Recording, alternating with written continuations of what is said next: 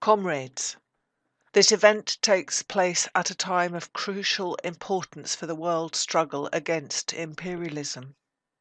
Our struggle is becoming more significant every day as people everywhere are faced with the hard truth that they simply cannot obtain a secure supply of basic necessaries under their present economic conditions never mind being able to achieve for themselves the peaceful enjoyment of a useful and fulfilling life. To the esteemed delegates in this hall, I bring greetings from Britain, one of the oldest imperial powers, and at one time the most powerful. In my country, a tiny class of billionaire finance capitalists still profit enormously by using the wealth accumulated over generations to carry on plundering the resources and exploiting the labour power of the globe. Yet in this same country the mass of poor workers are suffering greatly from the effects of the global economic crisis. A crisis that has been exacerbated by our rulers' aggressive economic and military warfare, and by their refusal to put in place any measures to help those who are bearing the brunt of a crisis that was not of their making. Of course, we know that the burden of this crisis is falling most heavily on the poorest around the world, just as it is falling most heavily onto the poorest workers within British society. Still, both inside Britain and across the world, the same message is making itself felt more plainly every day. This system does not care about you. It cannot help you. Something must be done. Standing in Caracas today, we are reminded of the long history of oppression and resistance of the peoples on your continent. We remember the crimes of colonizers from Spain, Portugal, and Holland, who were replaced in their turn by the equally criminal and even more ruthless modern imperialists, the finance capitalists of Britain and the USA. In much of the world, the USA rose to the position of public enemy number one only after two world wars had fatally weakened the powers of old Europe. Even then, it was some time before many newly liberated nations understood that the old empires had been replaced by a new one, before they detected the dagger behind the back of the gangster whose hand appeared to be stretched out in friendship. In this part of the world the story is a different one. Here, life long ago revealed the fascistic face that hides beneath the democracy loving mask of Uncle Sam. Two centuries ago, US President James Monroe set out his famous doctrine for the Americas, claiming for his masters the sole right to loot and control the resources and politics of every part of the Western Hemisphere. From that day to this, the history of Latin America and the Caribbean has been a story of the subversion of democracy and the denial of the people's will.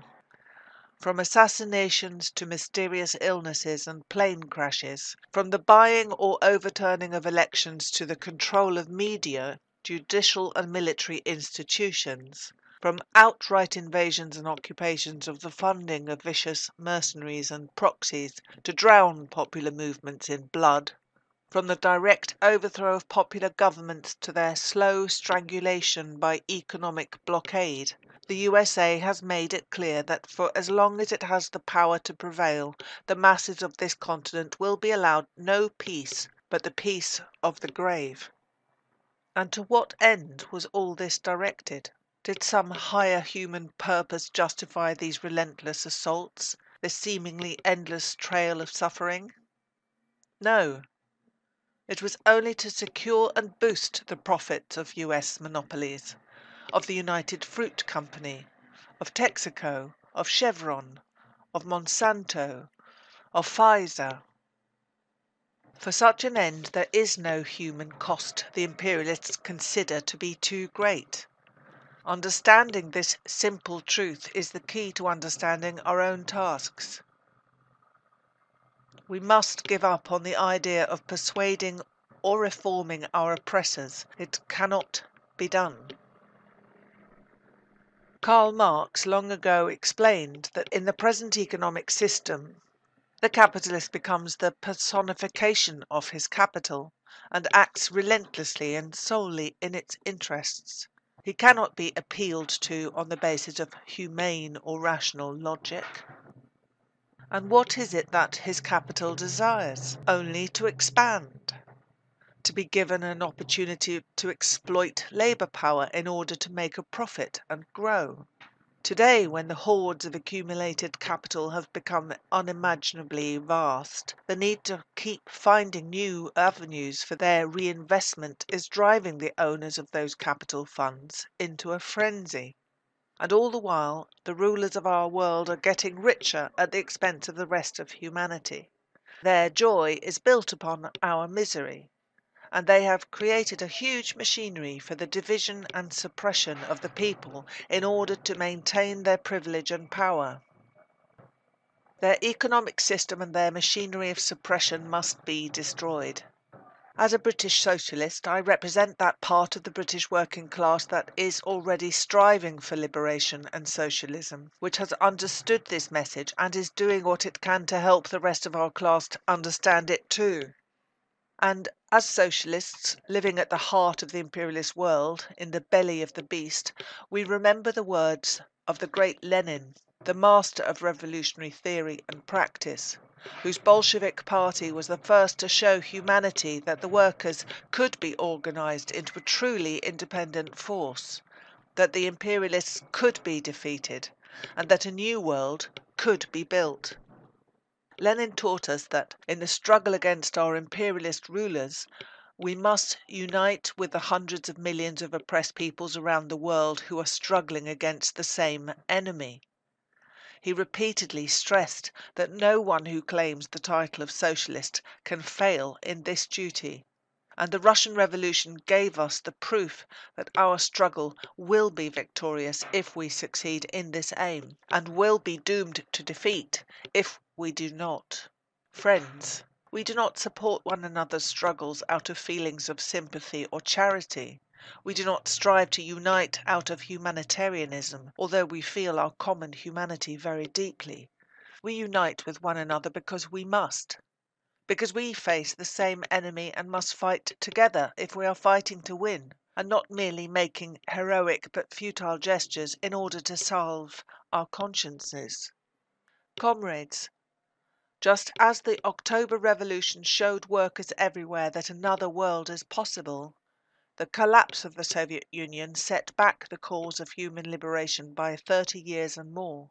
Who can forget that the global capitalist economy was in dire trouble in the 1980s?